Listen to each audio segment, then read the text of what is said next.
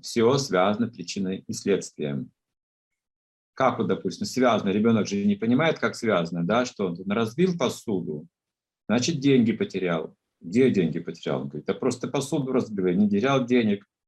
Он не понимает, как связано это. Или свет не выключил где-то, деньги уходят. Ребенок не понимает, как это связано.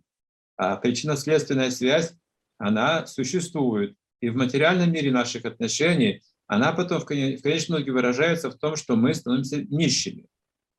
Что мы попусту тратим какую-то энергию, воду, воздух, все что угодно. Пищу неправильно используем, землю неправильно используем, халатно, да?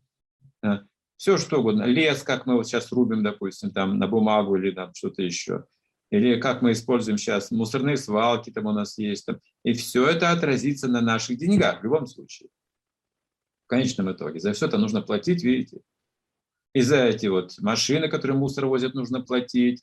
И за отходы, которые нужно вывести, нужно платить. И воду чистую, чтобы сегодня поставить, из реки мы не возьмем, а нужно платить. А раньше мы не платили за и за чистый воздух тоже сейчас нужно платить, чтобы поехать куда-то подышать чистым воздухом. Видите, а как это связано с деньгами? Я раньше не знал, понятия не имел, что тут деньги. Причем тут деньги?